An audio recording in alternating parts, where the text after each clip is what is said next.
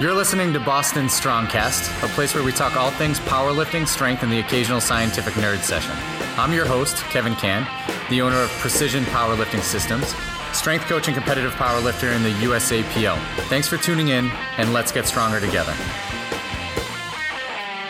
Hey guys, this is Kevin Cann with Boston Strongcast. Uh, today I'm going to do a little uh, solo act, and this is going to kind of piggyback off of an episode that I did a few weeks ago now. Uh, I think we named it monitoring training volume. So it's kind of where I introduced the acute chronic work ratio, how we started using it uh, with our programming to monitor training volumes and stuff. Uh, and today I'm going to kind of go over what I've learned using acute chronic work ratio with our programming and stuff. Um, it's probably going to pose more questions than answers at this point, uh, but hopefully down the road as we kind of use it more, figure it out, add some changes to it, uh, there'll be answers to some of these questions. So just a really brief uh, recap. I do highly suggest you go back and listen to that previous episode so that this one makes a little bit more sense. Uh, but I'll do my best to catch you up to speed if you don't want to do that. So basically, acute chronic work ratio, it's something that's been used in team sports, mostly in like Europe. So like rugby, I believe field hockey was in there, soccer. Um, there were like four, four or five other sports. Australian football, maybe. Um, basically, what acute chronic work ratio does is it monitors an athlete's preparedness for what they're being asked to do. So, for example, so it measures external and internal load components. So external load would be something for us, it's training volume. For the team sport aspect, it could be number of accelerations, total distance traveled, um, stuff like that. And then internal load is basically how the athlete feels. So for us, it's a little bit different from that uh, standpoint. I'll go into a little bit of detail of how I'm using that, um, and we are making some changes to that. So basically what it is is the chronic workload is this rolling four week average of total training volume for the lifter. So anything that the lifter does, so if we're in week eight of a block, week seven, week six, week five, and week four, their total weekly vol- volume, it adds up. So you get your total monthly volume and you divide it by four, and that's kind of our 1.0 for our acute chronic work, work ratio. That's baseline. So that's the chronic part. And then on week nine, it rolls up a week. So eight, seven, six, and five will be the weeks that we use for that rolling that rolling average. The acute workload is what the lifter's doing in this seven day period. So if they train four days, it's their total volume of work in that four day period. So if the acute workload is the exact same number as the rolling average for the chronic workload, we have 1.0. That's basically the lifter's baseline at that given point in time for training volume. Anything under one is less than baseline. Anything over one is greater than baseline. Uh, in the team sports setting, it seems that the athletes that they've looked at have increased performance and actually a decrease of injury risk with an acute chronic work ratio of 0.80 to 1.30. So it can get a little bit under baseline and a little bit over baseline. So it kind of makes sense when you're thinking of it from an injury perspective that if the athlete's being asked to do more than they're prepared to do, we have injury risk, right? So in the team sports setting, you have something, you know, say team sports that play multiple games in a given week, and then they're trying to practice uh, in between there, especially like high school athletes if they're playing on their high school teams and the club team. Uh, so the more congested the schedule, the more games that they play and stuff, the higher the workload, the higher the injury risk. That part kind of makes sense. But on the other end of it, if you do too little, you actually run the risk of increasing injury risk because the athlete's just not going to be prepared to handle anything that's going to be in front of them because they're kind of getting detrained. Like if you get away from baseline for too long, even like a seven day period like that, you do run the risk of decreasing some of the fitness that you've developed over a period of time. So we can actually look at the chronic workload as the athlete's fitness level and the acute workload as the athlete's fatigue level. So I did mention a couple of minutes ago that one of the other aspects of the acute chronic work ratio is with internal load. So, in a lot of cases, um, coaches will give, in the team sports setting, they'll give their athletes some type of questionnaire that they'll answer some questions, and then at the end of it, they'll they'll get a score and they'll be like rated up upon that score. So if they're feeling like fatigued or something, their injury risk is going to be higher. So that's going to affect the acute chronic work ratio in that aspect. So for me, when I was looking at this and trying to utilize this in a powerlifting setting, I wasn't too sure, I wasn't too keen on using a lot of subjective data at first um, to mess with my numbers because this is something that's new. I don't know of anybody else using it in this type of setting. So I wanted to make sure I was controlling every variable so that I could narrow that part down and then we can expand upon it at a later a later period of time. However, it doesn't mean we can, we can just ignore the internal load component. So my initial thought was effort is a matter of internal load, right? That's what RPE is attempting to measure in the you know, powerlifting setting or reps in reserve or whatever people are using. So instead, I was just kind of using my eye to determine the athlete's effort. So I would videotape. So there's, you know, competition squats are constantly in the athlete's program. Uh, we do repeat sets, reps, and intensities uh, throughout the program. It might be in different spots and it might be under different circumstances and stuff. But over the course of time, you do get a decent snapshot of the athlete's effort within doing a similar task. So with video evidence, I would, you know, record it, look at it, and kind of rate it in my head.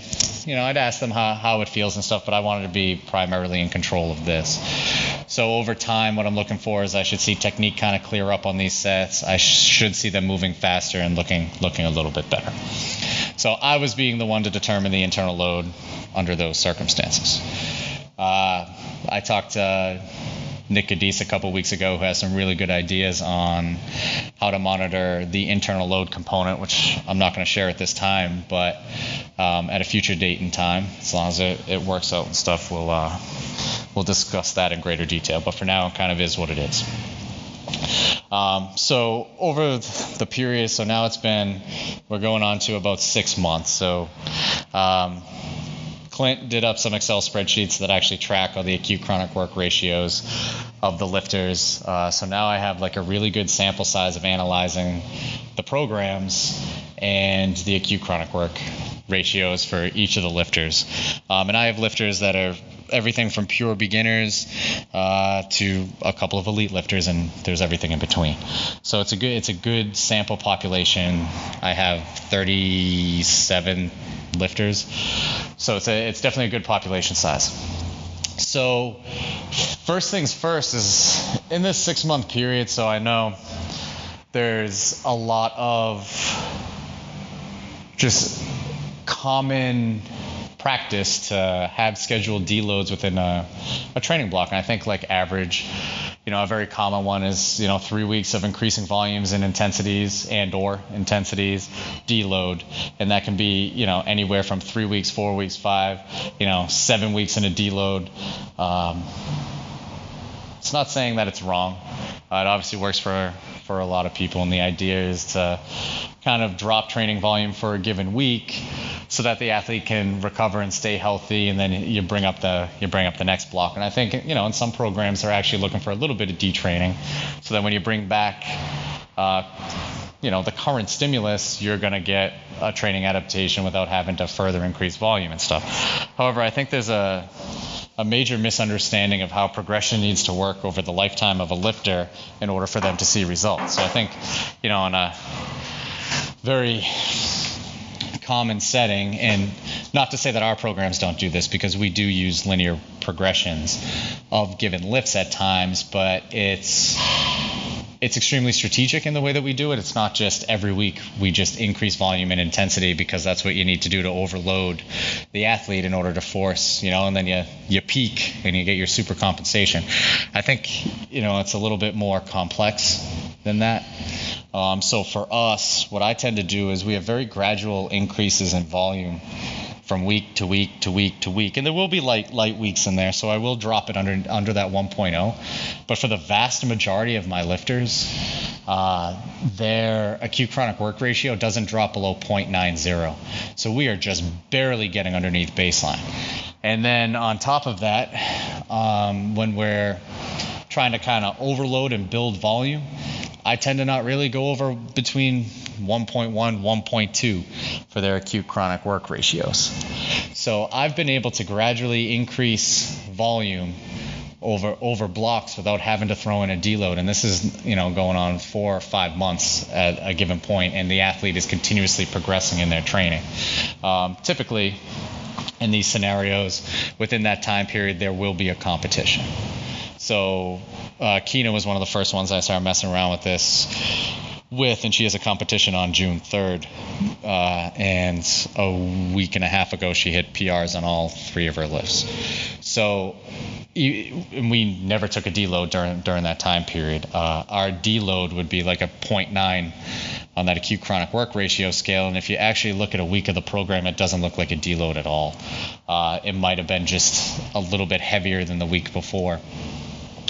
Uh, on a couple of sets, and then there, there's your difference in volume because the sets and reps are going to drop a little bit. So, you know, this kind of has changed. And I've always used deloads, I think, a lot differently than many other coaches because uh, each lift itself has its own kind of recovery curves.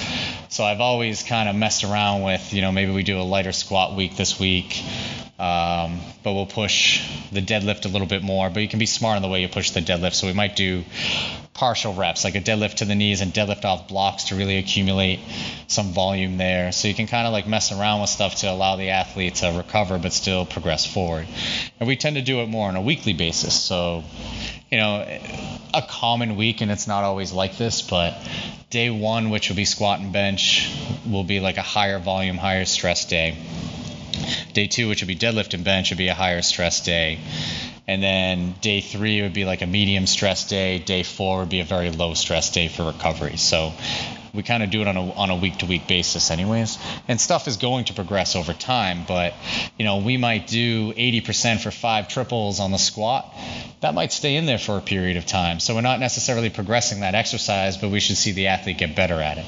And maybe they're doing uh, volume squat with chains on the other day, and I'm kind of just building volume through that in a linear linear progressions. So not everything's progressing at a linear rate uh, at a weekly rate. Um, but some of the stuff is, and you know, if you do that with two or three exercises, you can increase weekly volume. You know, with an intermediate lifter, two, three thousand pounds, uh, pretty easily. And if you continuously kind of do that over a period of time, you can really ramp up their training volume. So one of the things that you know I kind of have been thinking about is how much can I really push the athlete. So in the beginning, I knew if I stayed within this within this range, this 0.80 to 1.3 range, that I could drive up intensity as long as they were prepared to handle it. So, you know, there might be a block where I'm just increasing effort of lifts uh, just to prepare them to handle heavier weights so that we can really start pushing some heavy singles at times. Um, and then once we get into those, you know, low 90% singles, we can start ramping it up from there over over a peaking block. So basically, what it might look like is the first block they're taking 80% for triples, we're sprinkling in some 85% for doubles. Uh, then we'll make sure that they do something to kind of pre-fatigue them before those 85% doubles. And that second rep at 85% is about equal, maybe even more challenging than a single at than a single at 90%. So we're making sure that they're capable of handling handling those weights. So once I got into that range with them, we just literally just started ramping up singles from there, and I knew we could continue to add weight because there was sway room within that acute chronic work ratio. You know, if they're between 0.9 and 1.1, uh, there's plenty of room.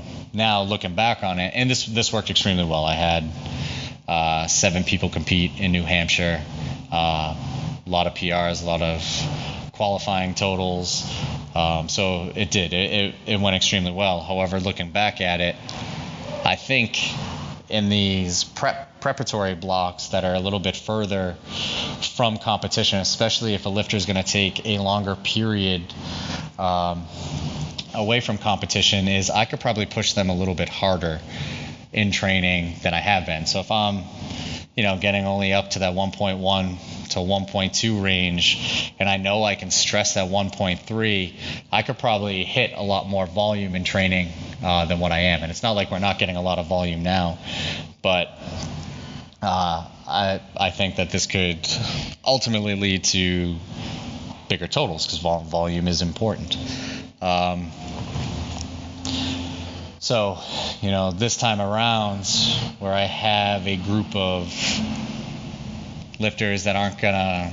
I mean, a few of them are going to compete in the summer at heavier weight classes, just going to be kind of like a fun competition, which I'm going to kind of treat as just a heavy training day on the sheets. A lot of them now before nationals, we still got, you know, it's it's beginning of June now, so we got four months that we can like really like ramp up the volume and stuff. But I think with that, if I am going to ra- ramp up the total volumes, if I'm going to get that acute chronic work ratio up near that 1.3 range, I need to have more days that come below 0.90. So the average of it will probably still be in the same ballpark, but uh, it gives me some options, and you know it might might be better uh, than what I'm doing now. I mean, there's only only one way to actually find out.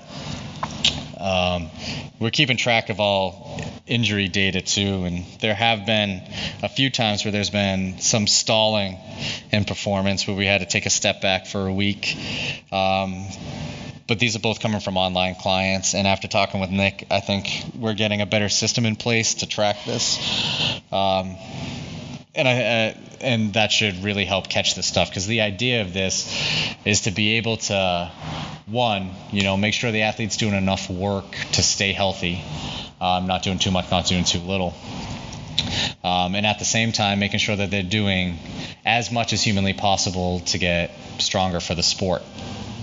So that's kind of the ultimate goal there. It's kind of also why I'm a little bit more conservative with the volumes, and I haven't st- really stretched that acute chronic work ratio as much. Um, is because nobody's getting paid to do this sport. So risking injury is just not something I'm willing to do. The other part of it was I'm monitoring the internal load in the in the scientific literature that internal load is in that range of 0.80 to 1.30. So I wanted to make sure I'm giving myself a little bit of buffer room uh, on either side for the most part, so that I'm not just crushing people uh, when the when the time comes.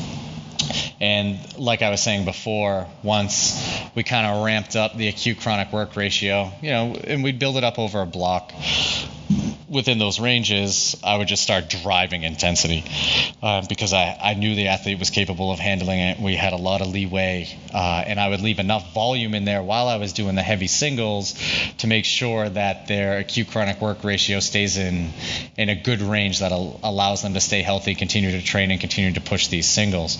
So in the beginning of a peaking block, they might start. You know, Chico's my coach. I run programs that look very similar to his.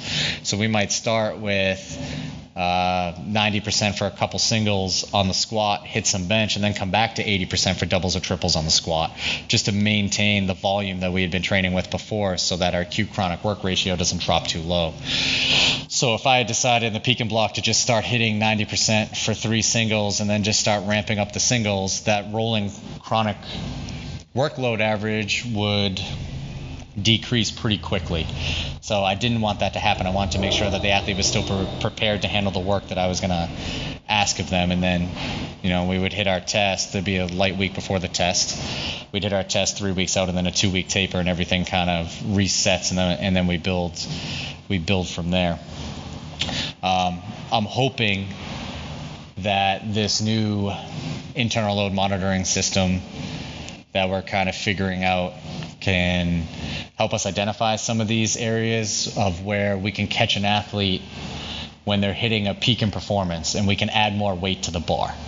Um, and also at the other other end of the spectrum, we can catch the athlete before they have that dip in performance, and then we have to react to it. I'd rather be proactive than reactive in these situations.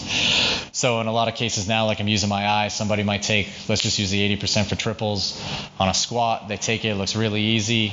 I'd be like, hey, next time, let's let's take a triple RPE like eight eight or nine, uh, but something you can hit the majority of the sets with. If we have to, you know, kind of build up the, the volume that way too, using the other numbers, that's fine. Um, but it's going to be something they got to get. If they're being asked to do five sets, I don't mind doing two triples at the previous weight and then three triples at the other weight and just build and building from there. But they have to be able to get enough triples at that heavier weight to make it, uh, you know, actually worthwhile. Um, but hopefully, with this new monitoring system, I'll be able to identify that before I see it. So if everything's looking good, hopefully that day, so we get an extra week of increased volumes there. And currently, like where I sit, you know, if that's a week and they're only at 1.1, it's okay to add weight to that week because I know that they're prepared for it because there is some wiggle room. Um, and you know, with this said, the thought process is is that RPEs have a benefit. There are a lot of really strong lifters that primarily utilize RPEs, but there are some negative downfalls to it. And hopefully, between the two of these, we can kind of limit the negative downfalls while reaping similar benefits that, that you get from using something that allows you to be more subjective. Uh, some of the downfalls with an RPE program is every week, you know, if you're constantly adding weight, adding weight, adding weight, that weekly volume, that acute workload can exceed that rolling average pretty quickly. Uh, and that's where we can suffer a minor setback in training.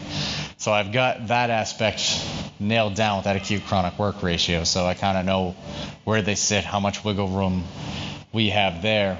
Um, and one of the benefits of the of RPs is exactly what I was just saying. You know, it's you can add more weight to the bar. It builds confidence. Um, it's making sure that the right amount of weight is on the bar for the right amount of sets and reps. If I'm watching five triples at 80% and it looks like an RPE six, there's not as much of a training effect on that as if I allowed them to go up on that given day to actually get within that, you know, RPE eight, RPE nine range for those triples so that they could actually get the full training effect. it's not like there's a negative training effect to it. I mean, you are still training.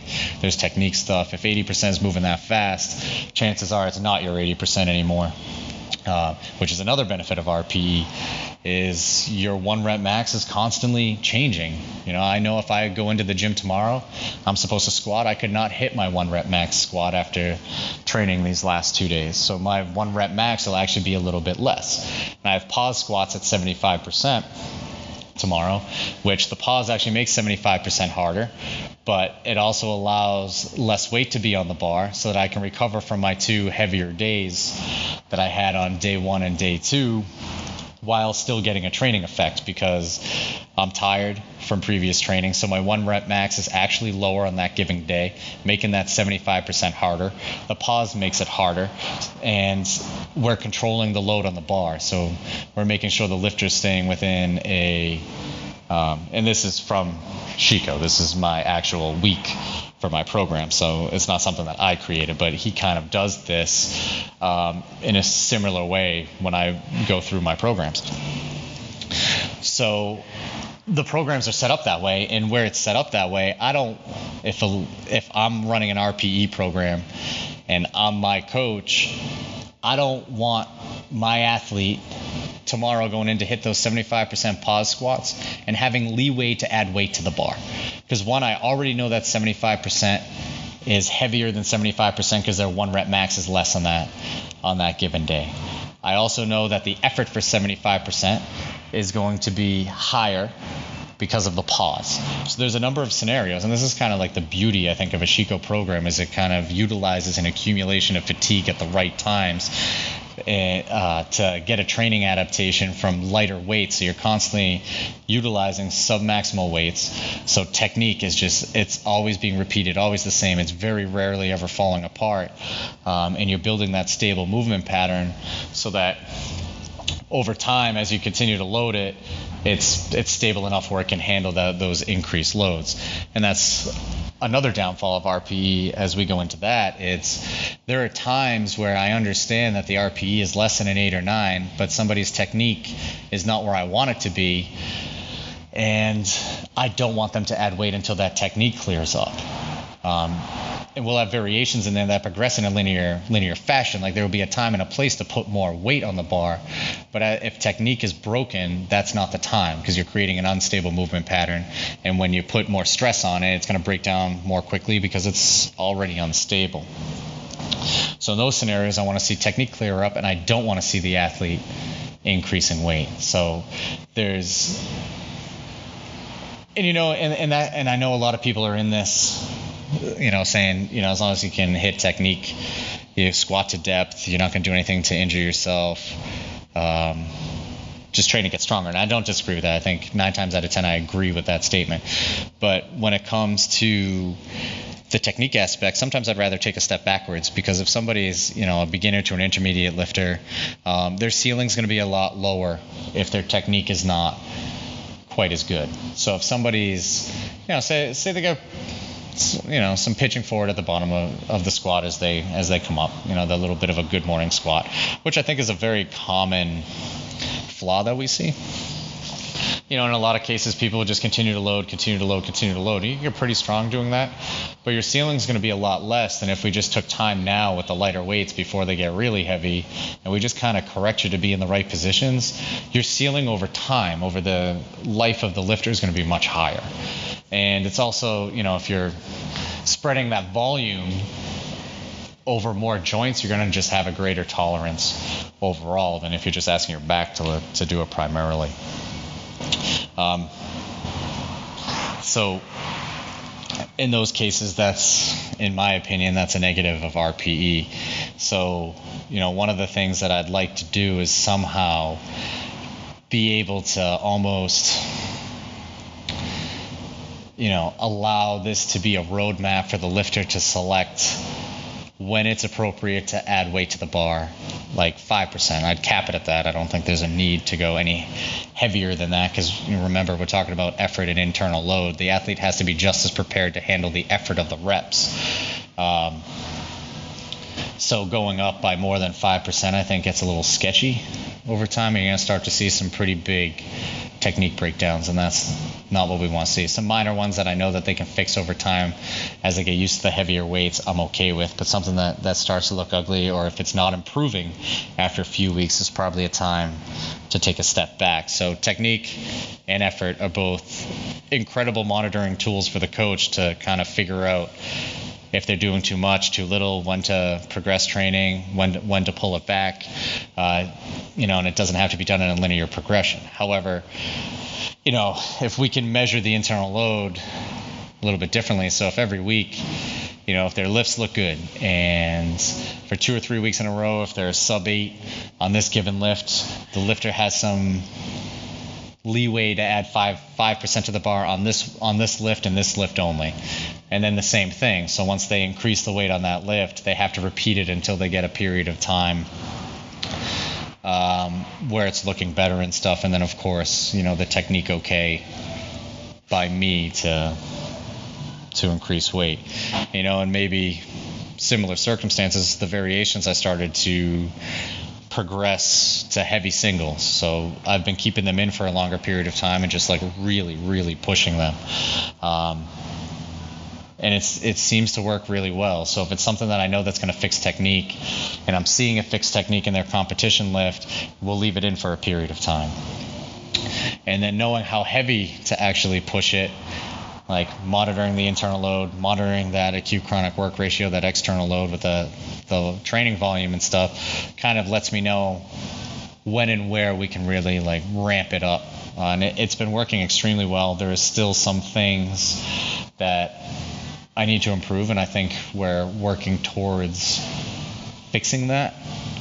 Um, how hard we can actually push training volume, I think, is from what I'm seeing, And granted, you know, if this were a study, six months and 30 plus people of all genders, and skill levels within the sport is a pretty good sample size. Um, but I don't think the deloads that you typically see in programs are as necessary. Um, they, you know, obviously those coaches are probably running different programs also, right? So they have their own systems and their own ways of doing things, and they might feel the deload is necessary for a different reason than what I'm expressing now, and that's completely fine. Those programs work. I'm not saying it's wrong. I'm just saying I have some questions after doing what I've been doing for a period of time now. So if we can, if we don't have to deload, and especially too, if you are going to deload and you want a lighter week, it might need to be heavier and more volume than what you know you typically see in a deload because that seven day period does decrease that chronic work ratio, that chronic workload, that four week rolling average.